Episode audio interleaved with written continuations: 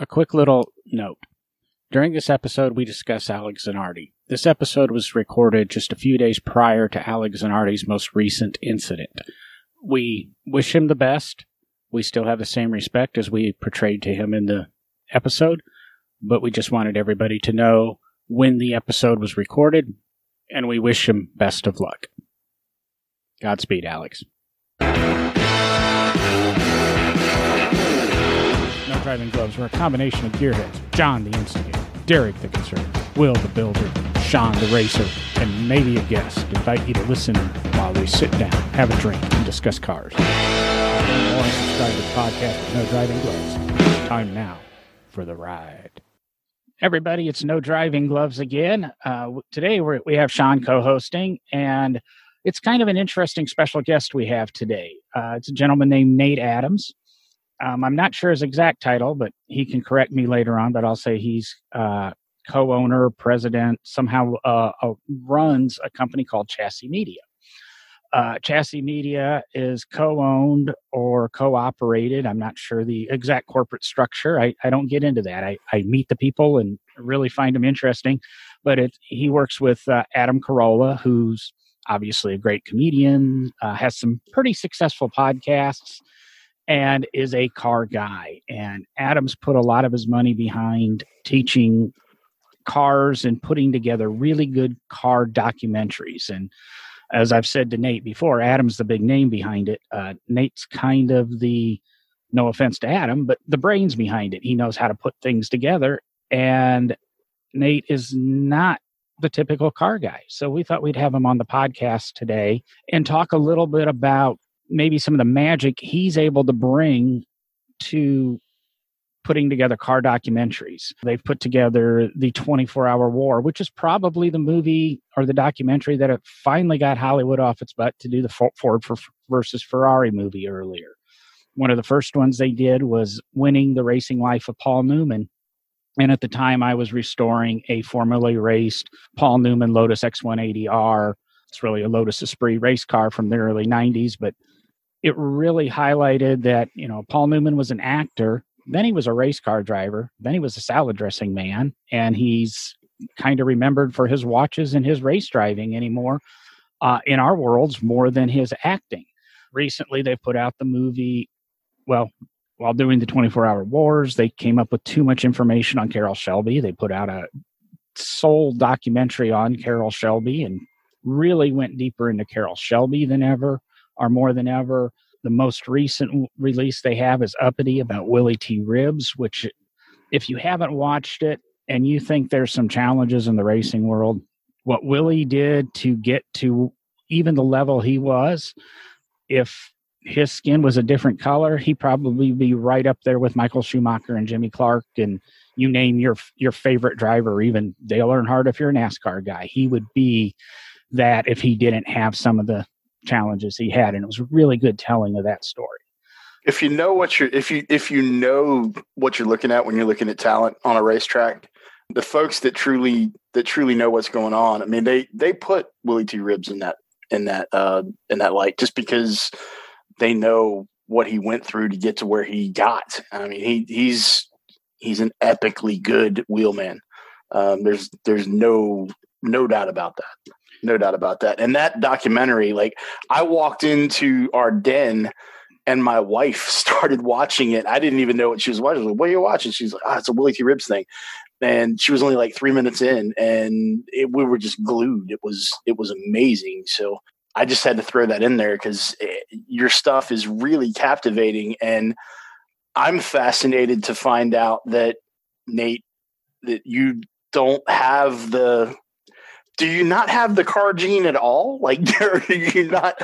Because if you don't, how in the world are you, you? You're digging in and you're telling these stories that are so captivating to those of us that truly are vehicular twenty four seven.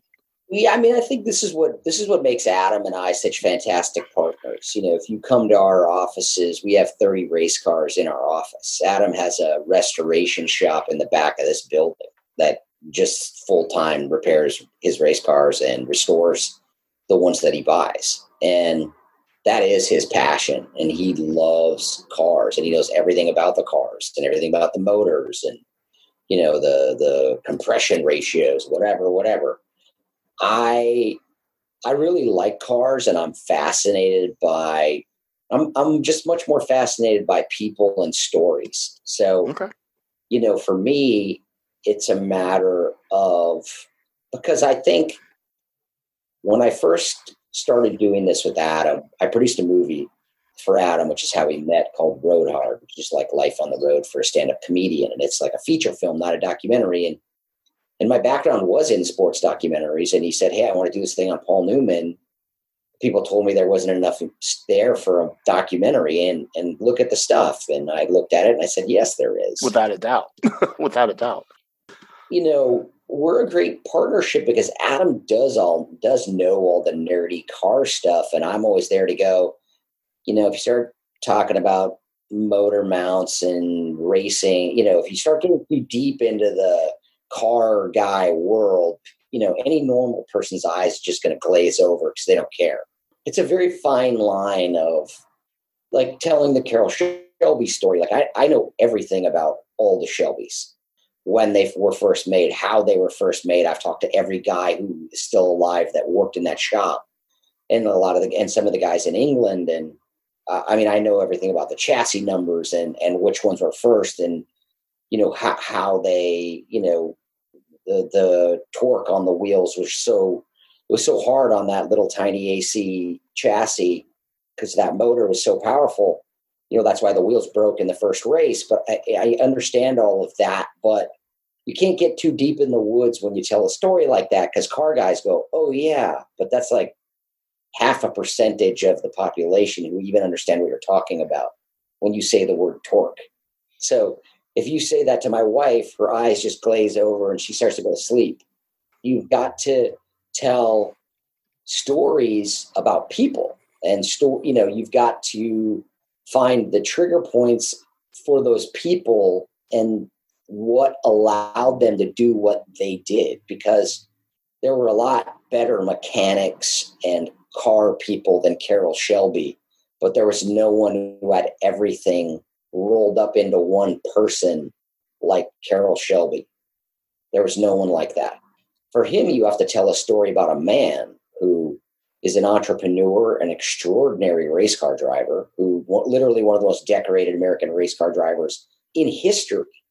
Like, if you look at his record, his racing record, it's extraordinary.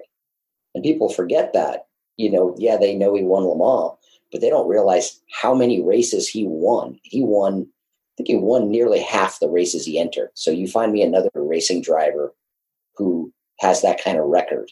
You, you probably won't find one was forced out of the car and forced into doing what what he did to stay involved in in something that he loved. I mean, it's that's it's pretty amazing stuff.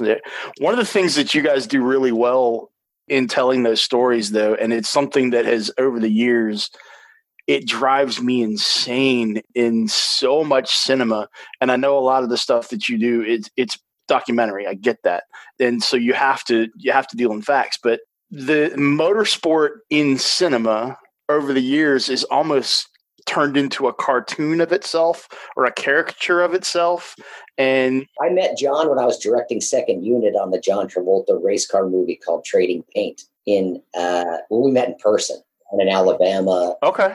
Yeah, so I directed Yeah, you guys were actually talking about using the radio station that I used to broadcast from as part of that. I just directed the car action. I was not responsible for the movie or the story.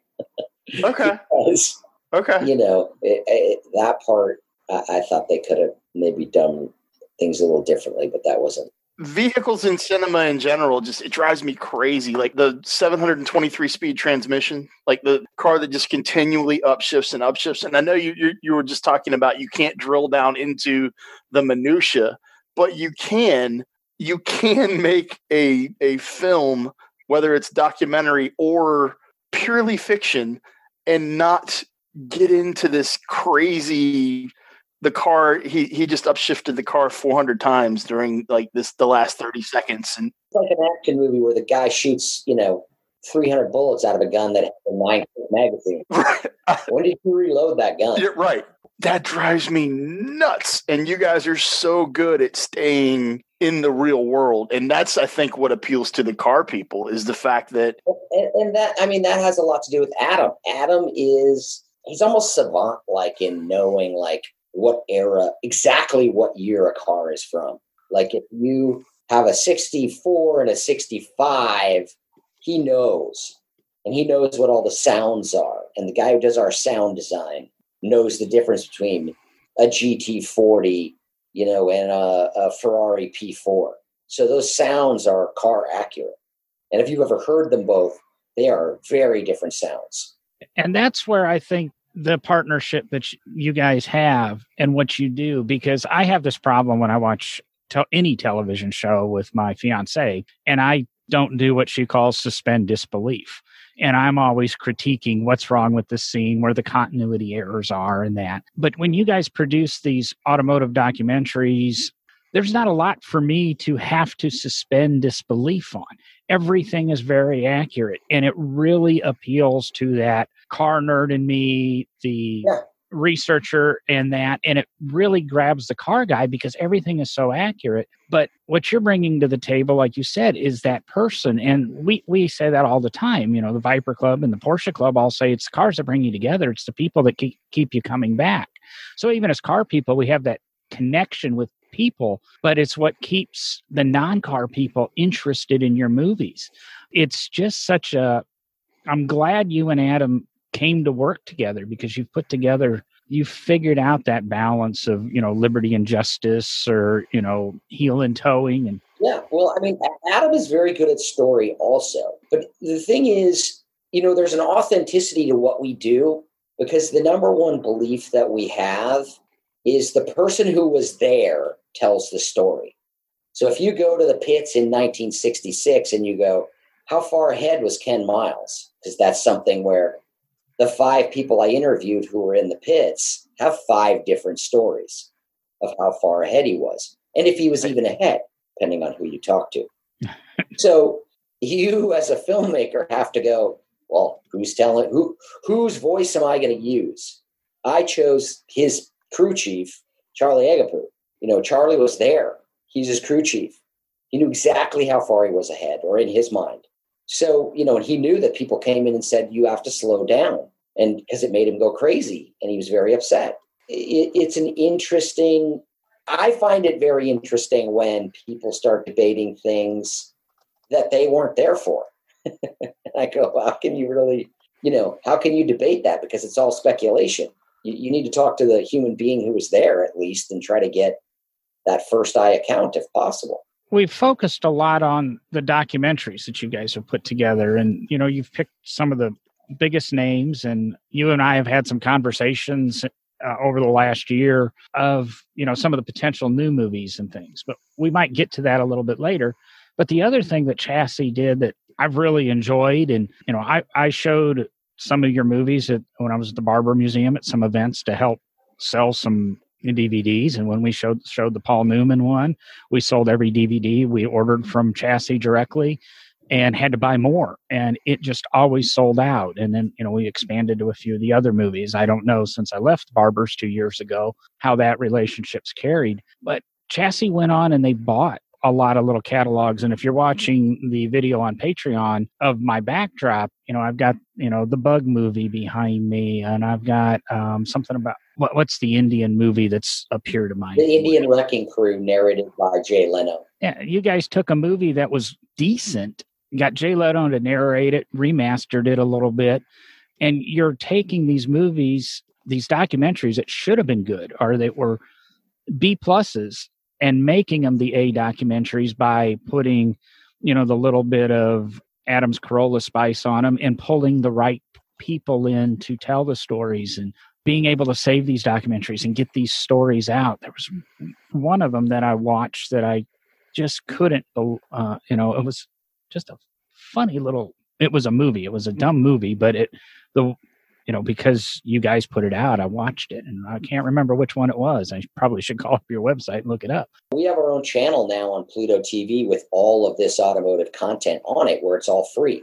So you just go to Pluto TV and go to your chassis channel, you know, the name of our company, and you can watch we have you know hundreds of hours and it's all automotive so it's all automotive doc series documentaries i mean you know it's it's great automotive content and that's what we like and that's our niche. So we've really focused on that. Is this where and you know i'll be honest as a podcaster i listen to other podcasts and i listen to carcast with ad but i'm always listening for adam because of his history. He he loves the same era of cars i do and has the same feeling about japanese cars and that. But he's always talked about telling some podcast or story, and I want to say he's doing it. Um, is is that on the Pluto's TV's channel too, where he's kind of narrating or announcing races the way it should be? I can't think of what the whole concept was that he's always talked about or what I've seen. Or you know what I'm going after, or am I talking? Where Adam now talks about the races and the history. Yeah. I know that Adam wants to do some build shows where it's not. He hates that they do like one car an episode, and it's always a muscle car, or a Mopar car, or whatever.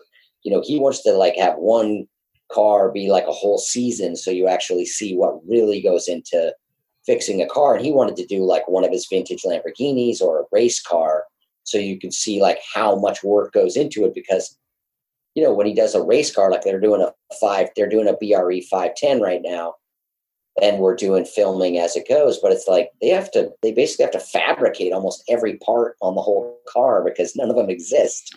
So they just have to keep making them all from scratch. Yeah, somebody who came from restoration myself, the hour long let's do this. Uh, Peter Klutt probably had the best show because some of his restorations took multiple episodes or you followed some of them in the background for a whole season. I think the story that storyline, you know, like I said, I've heard him talk about it uh, on his podcast and things. I think it's you know it's a great a great story. One of uh, you know we work with or I work with three different co-hosts on this show, and one's Will Posey, and he's working with Courtney Hansen now on another one of those shows where they're doing a car an episode or anything, and nothing against the show Will's doing they're trying to bring a little bit more of that reality to it, but it's, you know, I guess it's that whole maybe you guys can do it and maybe Pluto's the way to do it, or maybe it's just a DVD release on the restoration of, because you probably can tell the story in with multiple restorers involved, whether it's the paint guy, the body guy, the the engine builder, the the guy who takes it apart, the guy who puts it together, the upholstery guy, which is very limited in the race cars Adam does, but not necessarily as Lamborghinis. You can get everybody to tell their story in their little bit. You know, one week we take the car apart, one week we, you know, the we watch the engine get rebuilt. And I see, I can see that being whether it be a two and a half hour, three hour documentary, which would be a you know a six seven seven episode half hour TV show. It's one of those things that I'd love to see you guys do. It's it's a great idea, and I don't know if mm-hmm. Sean's got thoughts on it or. I'm the I'm the crazy guy that would literally want you to set up a, a webcam in the shop and run a 24 seven documentary on the on that BRE 510 and and other cars that are out there. I mean, there are varying levels of I think attention span. you know what I'm saying? Like there are varying levels, varying levels of attention span in, in the audience, and and some folks want to see start to finish in an hour episode. But I think uh, a lot of the the the car fan base that's out there, it comes back around to the attention to detail, like I was talking about earlier in in cinema, where little things like seeing a four stroke motorcycle on scene with a two stroke sound coming out of it drives me absolutely up the wall seeing a chase scene where the car shifts 5,000 times drives me up the wall. I am more of a purist. So I want to watch this restoration that you just talked about. I want to see it all. You know, I, I follow that thing every nut and bolt I want to see every nut and bolt come off of it. I want to see every nut and bolt go back in it. I want to see you strip the body down. I want to see you straighten the panels. I want to know how you did it. I want to. I think there are a lot more people out there that are like that than than has been given credit for. I really do think that there are a lot of insane, over the top folks. It's it's passion, right? It's passion for whatever you truly love the folks that are really really passionate about it globally and that's the cool thing another cool thing about what you guys do mm-hmm. you have global reach um, you know you're not limited to a particular you know continent or you know a particular segment of you know a particular area basically well, how do you feel nate like how do you like when you look at the the potential for your audience you alluded to you like to keep things realistic but you don't like to drill down you keep things more focused on the actual person instead of mm-hmm. the the mechanicals. But when you're doing something like this restoration deal, is there a market out there that's big enough to support something like what I'm talking about that literally drills down to ridiculous? Yeah, that's an interesting question because you have to have the market to support, you know, sort of your theory or and then you also have to get a network or a company or a sponsor or somebody to sign off on it, you know, meaning write a check. So, you know, it's like with a restoration show, though, you know, you are getting more into the deeper, you're getting more into a deeper dive for car guys of like what's going on. So that allows you to get more intricate with the details that you bring to fruition. You know, it doesn't I think if you're going to do the nuts and bolts, like, you know, 24 hour watching or I'm insane. I know that. I realize that. you know, you might have a thousand guys who watch that, so you could never afford it. But, you know, if you do the show, I, I do think there's something interesting in, you know, kind of a more, you know, Adam's thing was like a more in depth restoration of a much more expensive car. You know, if you have a $2 million Lamborghini Miura SV, that you see go from you know start to finish that's not a, a $80000 chevy camaro that someone fixed up right. from the 60s it goes from 40 to 80 grand you know it's something that went from 1.2 million to 2 million when you're right. done and cost six seven hundred thousand to do and maybe more depending on what happened i mean it's you know it's a different kind of restoration and people don't the reason a lot of people I think like the muscle cars and Mopar cars is those are reachable. When you get into a, a race car that costs a million dollars to start, and then you're going to put 700 grand into it, that's not as reachable. Or a Lamborghini Miura SV or, or one of those higher end, you know, cars that is out of, you know, it's out of my reach, out, out of most people's reach, you know, to get one of those cars I don't know. I've always been really interested to try. And I also think it's also a part of the storytelling. I don't know that, I think the kind of contemporary, you know, Adam calls them like tattooed guys throwing wrenches at each other, doing the typical restoration shows, you know. Right. And I think there's kind of a formula to that that people are kind of used to. You know, if you go back to our shop, like there's no, never, nobody's ever throwing wrenches at each other or yelling, you know those guys are just in there working all day. They're not they're not back there like making drama because grandpa says it has to be finished in 20 minutes. Well, a lot of their shit, I mean, that's that's manufactured drama. Yeah, of course. I mean, I've, I've, produced yeah. that kind of I've produced right. that kind of content before. Yeah. Right. So you know say every time a show came to the Barber Museum and wanted to do a show, one of the interesting things is is they always wanted to have that interfamily drama or that arguing or that fighting and I think it's an easy sell when you're a small shop and you're used to, you know, worrying about making payroll every Friday. When it's operated with a significant budget and the show makes no real difference to the people in charge money wise, and you say, oh, we can't do that drama, it really scares off some of those major networks. In the 20 30 years that I've watched car television, you know, there was a point in time I was desperate to see anything I wanted, and I would watch whatever CMT put on on Saturday. And then it got a little bit better. And I'm going to say Courtney Hansen again with Power Block on country, whatever, country music television. And then it became Spike and whatever the network is this week. You know, they built it to a little bit better of a car guy standard. But at some point, we lost it when somebody knocked on some motorcycle shop on the East Coast door and said, Hey, we want to do this. And then it became all this drama. And then everything had to be the drama around. And the car, the motorcycle, or the mechanical object took a second fiddle to the people. And I think we're finally getting to a point where there are fans for that. You know, there are people that are always going to watch a duck show or they're always going to watch this chopper show or they're, you know, that that's what they want to see. But there's this 1% of the population and maybe they're 10% or 15% of the car population people are amazed i don't have a subscription to motor trend television because i don't want to watch 90% of the shows that are on motor trend television anymore because there's still that same map and same pattern but i think we're evolving to there's enough car guys with enough money that will start watching this and start demanding it so I think you know you and Adam are on the forefront of what's coming. It's just being able to produce it without going broke. You know, entertain us. and, yeah, it's finding an audience. Yeah, you know, I think the audience is there, but it's putting it out there. And you know, I forget a little bit about the Pluto television. I know he talked about that a couple of years ago. He interviewed one of my former bosses at uh, Goodwood. He was attending Goodwood, and I think that came out on Pluto Television. Uh, the whole Goodwood experience told from Adam's point of view, not from yeah. Oh, this is Goodwood, and here's the castle, and these people are running up the driveway, and oh, it's so pretty.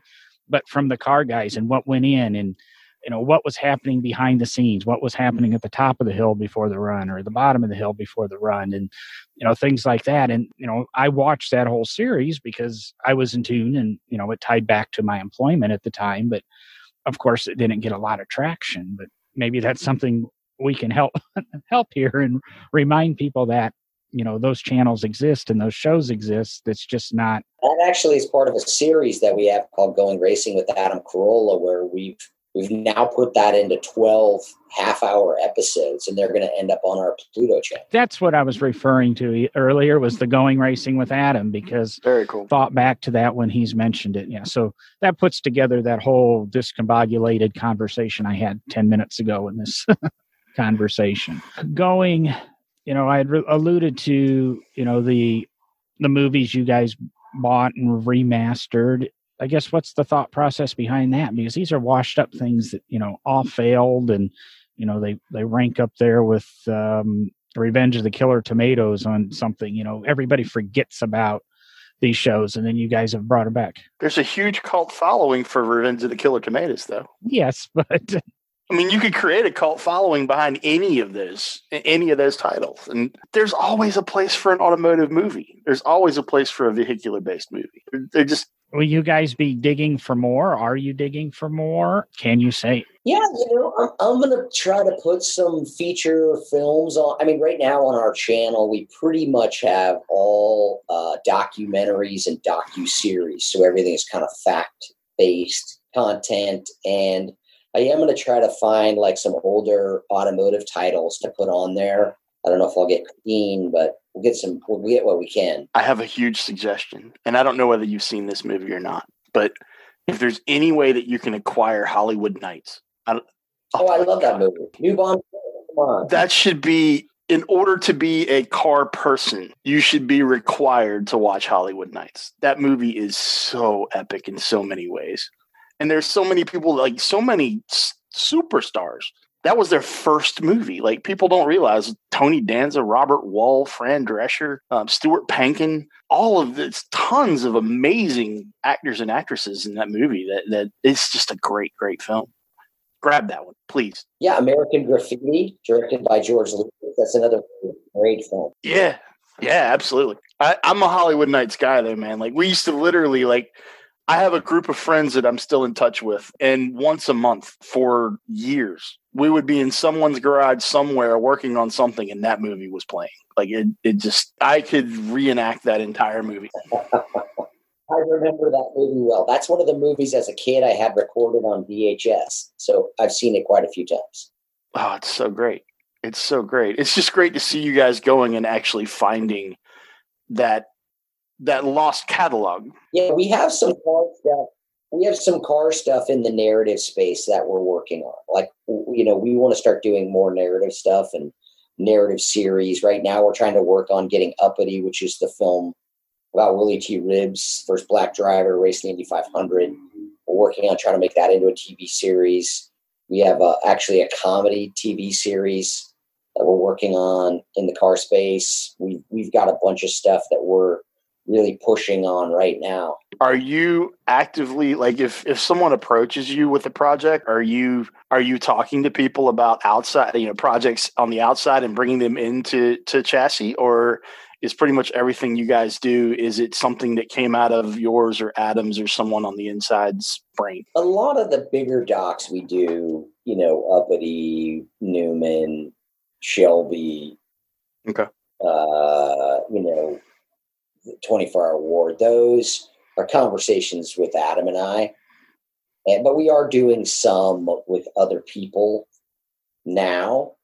And you know, it really depends on what people are coming in. If you know, if someone's like, "Hey, you know," and, and we get this a lot, and it's not anything knock on anyone, but my uncle was a famous racer in this county. I, I can't help you.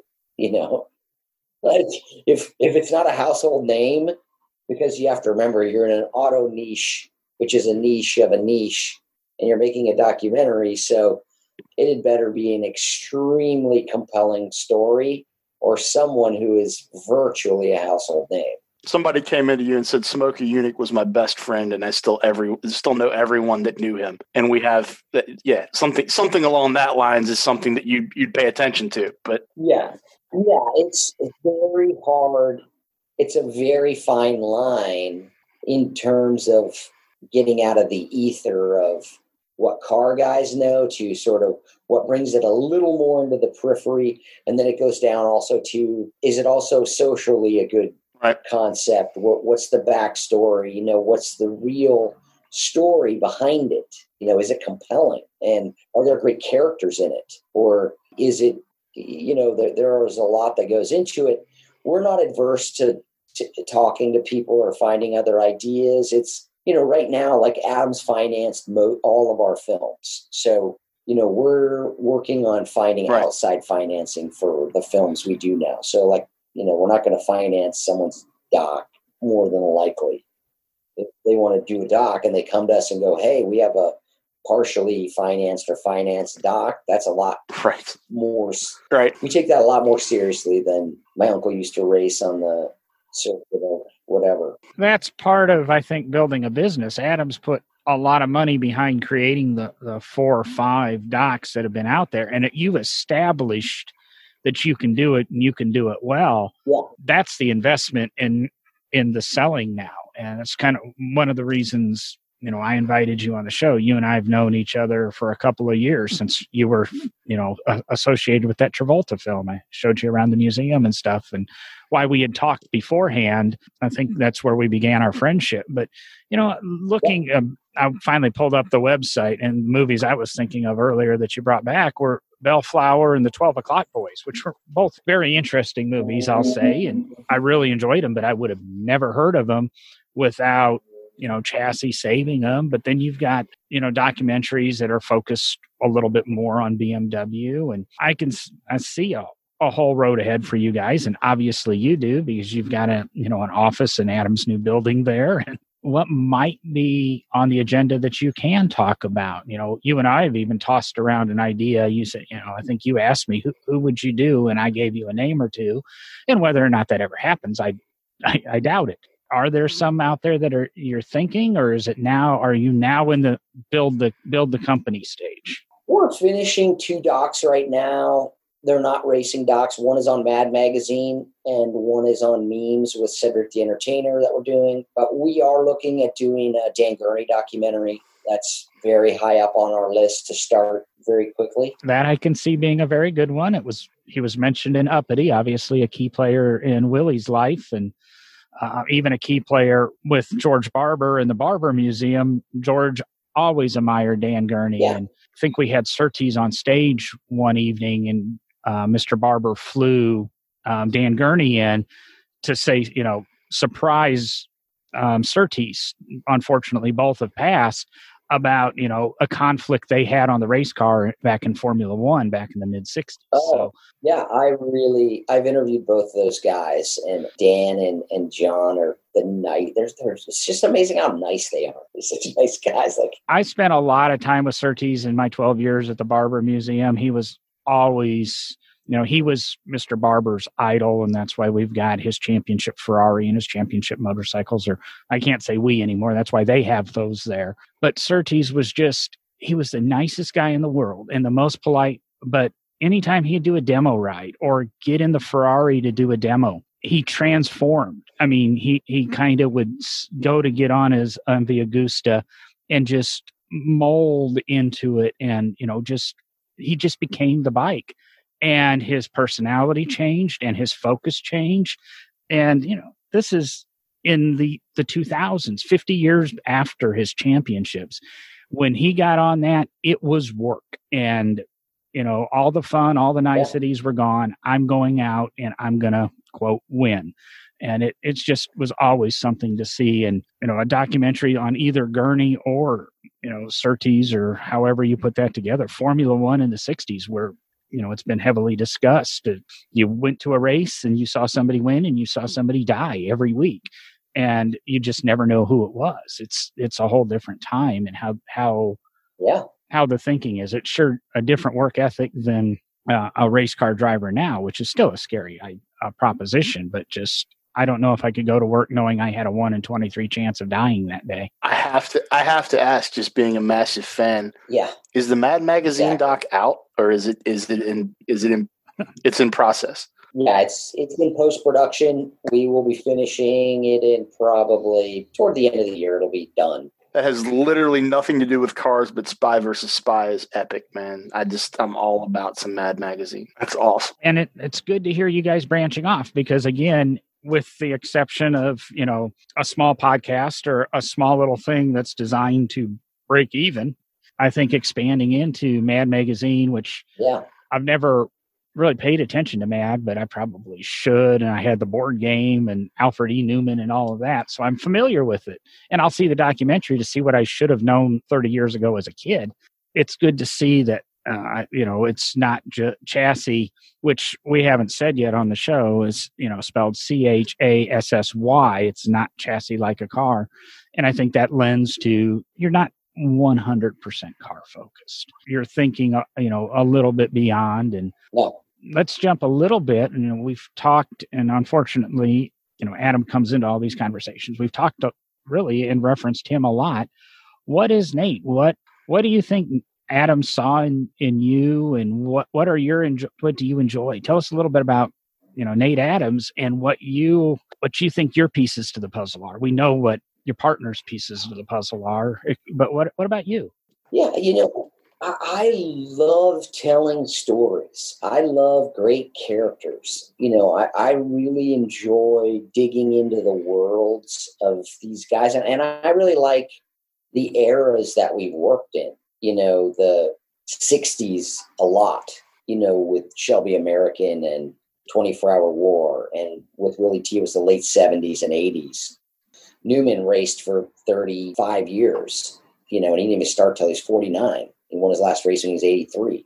I mean, he he was just a, a fascinating guy, and I kind of really uh, I have a, a an unprecedented respect for the guys, especially who raced back then, because of how dangerous it was, and also I like that they could fix the cars. Also, you know, they weren't just dudes who jumped in a car and were cool. They also had to know how to work on the car, how to tell, you know, an engineer or mechanic to change something and set it up differently. Whereas now it's all computerized. I mean, they just get in the car at Le Mans, put their foot on the, you know, put it down and they don't ever lift their foot.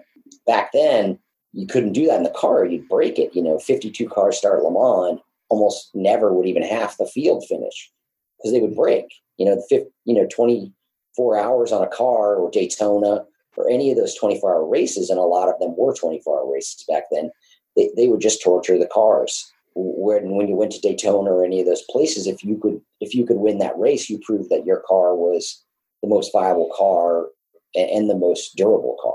So it was interesting. I guess it goes back to you know now when you watch a 24 hour race, every car that starts has a 90% chance of finishing, really, unless there's driver error or some little thing happens. Back in 1965, when you went to yeah. a 24 hour race, that's you're trying to get a car to run four times longer than what most car warranties were, uh, new car warranties were, and run it at, at the extreme. One of the things about that, you know, these drivers give it them all. You know, what Willie said in Uppity when he finally qualified for the Indy 500, you know, he said it was, you know, it was really, it's his last chance. He was either going to qualify or they were going to scrape him off the wall. And that he was putting his left foot on top of his right foot to make the car go fast, which one you couldn't do back in Dan Gurney's day because the car, like you said, the cars would break. Now the cars will do all of that. And it really comes down to a sheer will and I guess we'll call it since we're a little bit more family friendly, the big heart that you put into um, how things have changed just over a couple of little decades. And, you know, now we're 30 years beyond when Willie finally qualified and what's happened in racing. And then some of the things, you know, I guess you could even go back and really look hard at Zanardi and, you know, coming back after his tragic accident and some of these little, little things. And yeah, we have a doc on him on our site, which is extraordinary. I love it. It's one of the, I think it's one of the better ones we have that we didn't make. I really like it. Oh, I, I missed that one. I'll have to look that up. That man is unbelievable. That, that man is absolutely unbelievable. It's I, I got to spend a little bit of time with him. Um, and I just, if you ever are looking for inspiration to just get up off your butt, Alex Zanardi is the guy to look at, man. Yeah. It's, it's, I can't even believe the stuff that he's accomplished before and since that that that accident. That's it's crazy. Um, yeah, there's a great doc on him called No Limits on our site. Uh, we have three different BMW titles, and that's one of them. They're all really. I, I'm I'm looking at two of them. Of course, I don't have the third one called up. So the BMW touring car one that y'all have done, I've seen that. That's or, or is is that y'all's or is that one that you've? No, that's one that we licensed. Okay, it's great. So, so we represent that, but there's three of them, and you can buy them in a three pack. They're all really well made and really good. One of them is you kind of go along with this 24 hour BMW team and you go behind the scenes and learn all the stuff the drivers and the crew and everyone go through before a race. It's really fascinating. I'm like, I'm not even a car guy, and I really liked that one. What's in your catalog that really turns you on? Like like the stuff that you that you haven't done besides that the the BMW one. Is there stuff that really turns you on, and why? Like what what gets you revved up about it? You know, I like that. Yeah, I like the uh, Limitless. I, I like that. Uh, no Limits is what it's called, but because it's a personal story, and Alex Zanardi is a just fascinating human being, and what happened to him is crazy. And and the fact that he was able to overcome it and, and get through it, and then you know, I like our Indian wrecking crew about the Indian motorcycle guys who raced in the 50s. I mean, these guys are riding on motorcycles with no brakes they started riding on wood and then they were on flat tracks and like right. they're going 120 miles an hour on a motorcycle with no brakes. Like my grandfather actually owned a, a, wooden bank track that they toured all over the East Coast with. They had two flatbeds with yeah. both yeah. ends of the track. Like corners were on like one of the track was on one flatbed, one was on the other, and they'd go find areas that were flat enough to pull the corners off and bolt them together, and they would race quarter midgets and motorcycles on and that's another one where guys have just died every night. Pretty, I mean, guys were dying all the time because you're going 120 miles an hour and you have no protection whatsoever. Yeah, he was when I started racing. I started racing when I was four. When I started racing motorcycles, he was telling me at four years old about guys that would wreck on his tracks and have splinters. Yeah, pulled out of their legs and arms that were like two feet long splinters off this board track. And I was like, I'm not racing on a board track. I'm never gonna like the the folks that did that. They were insane, but it's what they had, right? So they just that's what they had, so they did it.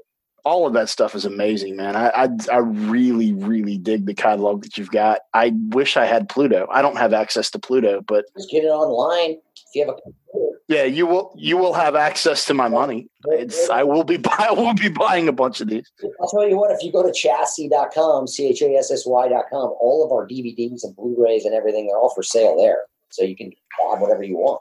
I'm looking at them right now. I'm I'm about to buy two or three. Um, it's it's cool stuff, man. It's really cool stuff.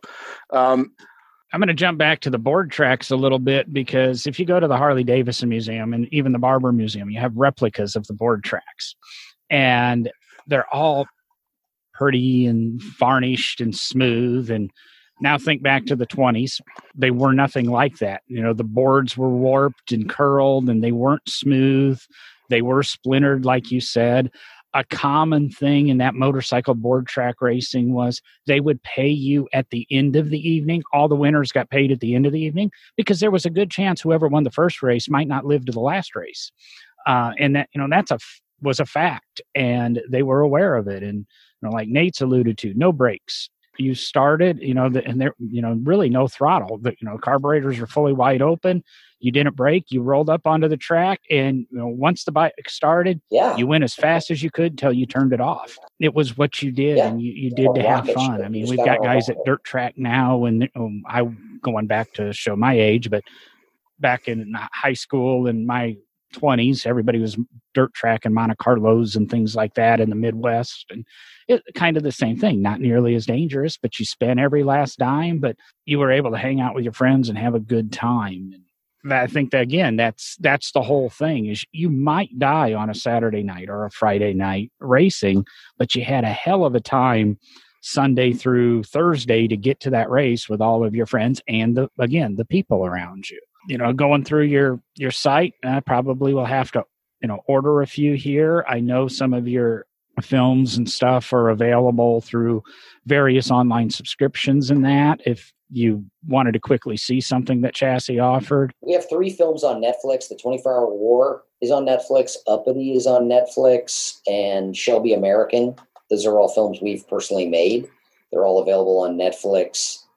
Like the 24 hour war and uppity uh, and shelby american to a degree my two cents would be if you really like good movies, get the Blu-ray. It sounds a thousand times better. I don't know what Netflix does in their audio. Sounds way better. I think the visuals way better. And also they all have special features that you learn like a ton more stuff about everyone involved. And I'll always put like some of the uncut interviews in the special features so you can hear Peter Brock tell the whole story of the Daytona Coupe and all that stuff.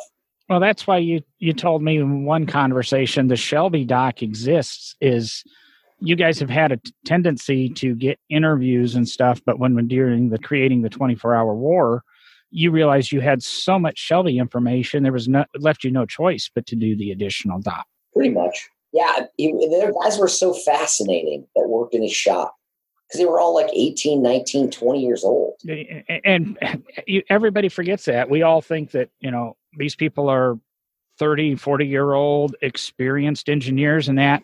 Shelby himself was barely 35, 40 years old. He was the oldest guy in his whole shop. And the guys like Charlie Agapiou's 21 years old and he's the crew chief at Le Mans.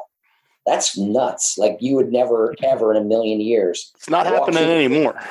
Yeah, I was going to say, if you walk through the pits of Le Mans now, there's not a 21 year old crew chief there. I promise. There's a twenty. There's a 21 year old uh, wheel washer. That's that's what you're doing at 21 at Le Mans right now. Yeah, you're you're taking weights off of off of wheels and remounting tires. Yeah, that's about yeah. the extent of it typically. For yeah, that's crazy if you're a lucky 21 year old. Um, a couple of years ago, I had the fortune to be up at Watkins Glen during a Lotus owners gathering with um, Bob Dance, who was Jimmy Clark's chief mechanic uh, on a Formula One team. And Bob was only in his mid 20s at the time. Learned that when you went to a Formula One race in the 60s, it was pretty much the team owner and they stayed at one motoring lodge and the the driver and their crew chief and maybe one factory paid uh, mechanic stayed at the Seneca Lodge in Watkins Glen, stayed somewhere else, different than the owners, total class thing. And everybody else was local mechanics that were hired to work on the team. I th- might have talked about this a couple of episodes ago on the podcast or not. But there's a guy that owns a vineyard that's a couple miles away from uh, Watkins Glen that we went over and we visited while we were up there. And they were sitting around telling stories. But he was a Formula One mechanic in the 60s for three days a year when Formula One was in Watkins Glen, and he was an official Lotus team, Team Lotus mechanic. Just totally different worlds, and the stories that are out there that you know are unbelievably told, and how casual and how non-corporate and really everything was in the 60s now of mm-hmm. course there were exceptions. You know there was ferrari that was an exception and you know lotus was still semi strict. If you hear Bob tell some of the stories they used to do in the shop, get you a severe HR uh, violation and terminated anymore. But in I don't know what what movie was it? Was it Uppity or was it the Twenty Four Hour War or something? You've been able to get Bernie Ecclestone to sit down for multi hour interviews. You've been able to get um, I can't think of his name, but Piero Ferrari was the artist. But Bernie Ecclestone is a close second, by the way, to to him. You know, and and it just you just you know you're able to sit down and get these people that don't talk to anybody other than their inner circle of friends, and that's still you know it's the little things about Chassy that really amaze me. Yeah, getting getting that door open is one thing, but actually after you get the door open to to truly sit down and get to the meat and potatoes uh, of of whatever the subject is that you want to talk about with someone like a, a, an Ecclestone. That's epic, and it's insight that the entire car community is indebted to you guys for. I mean, it's it's it, we all wish we could have a couple hours with folks like that. Being able to see that unfold intelligently, that's the thing that I'm always going to go back to with what you guys are doing at Chassy is it's you you aren't pandering to a lowest common denominator with the stuff that you do you're truly keeping it on a level that the vehicular oriented person appreciates and we get stuff out of it but you're also you figured out a way to to keep it human and to tell a story in a way that um, folks that aren't car people you know you, you bring them into that story and, and you paint that picture really really well. It's it's that's that's not easy man. And uh, I, I just have to say thanks for thanks for doing it. you know, it's it's you're the only ones that have done it. it. You're the only ones that have done it on that level, I think. And uh, just it's really cool to have the time to talk to you about it, man. I appreciate you taking the time to do this. But I wanted to thank you, Nate, for taking time with us today to really discuss, you know, Chassy and what we what kind of magic uh, Chassy and you are bringing to this automotive entertainment industry and hopefully maybe some of our listeners will be able to pick up one of your films off the website or such and get their significant other whether it's a, a car guy getting his spouse or girlfriend into it or whether it's a car girl getting their you know their accountant husband or uh, significant other yeah. into it uh, it's it's a really good way and they're not first date movies don't get me wrong anything you know you, you, you might scare your tinder or match.com friend away but if you do it on a first date but they're really good movies that really you know bring out the personality in people so uh, again, check out, you know, Chassy Media. Uh, it's chassy.com. Uh, a lot of stuff on there. Adam's even got some of his personal stand ups on there. You've got that. You know, check out no driving gloves.com. We'll have links to the episode and things like that or any of our social medias. Does Chassy have any other thing? Uh, you, you, have a Facebook or Instagram or something, don't you? Or oh yeah, we've got uh, Facebook, Instagram, Twitter, all that stuff. Come follow us, C H A S S Y Media. So, you know, we've got chassy, com. That's where you can buy all the DVDs and the Blu rays and whatever and the downloads. And come follow us on social media. And yeah, we appreciate it. Pinterest, Tinder, TikTok, Periscope. Uh, I'm, just, I'm just kidding. I'm just kidding. Little, little, new for me. And uh, you, you can only manage three social medias. They always say pick the three that you're good at and you think get the best response. But uh, and then check out Pluto TV. Yep, definitely check out our channel on Pluto TV if you're a car person. You'll love it. With that, with that, we're going to thank you, Nate, for uh, spending a little bit of time with us this afternoon. And uh, I hope to be able to talk to you, or maybe we'll put something together with uh, maybe one of your other movie stars. Cool, man. Thanks, guys. I appreciate it. Thanks for coming thank on, Nate. Sure. Yeah. No worries, guys. Thank you. We'll talk mm-hmm. later. Thank you for listening, and remember to look us up at nodrivinggloves.com. There you can find back episodes, links to products we recommend, and links to all of our social media. Be sure to tell a friend about us. No Driving Gloves is edited and produced by J. Lewis Productions.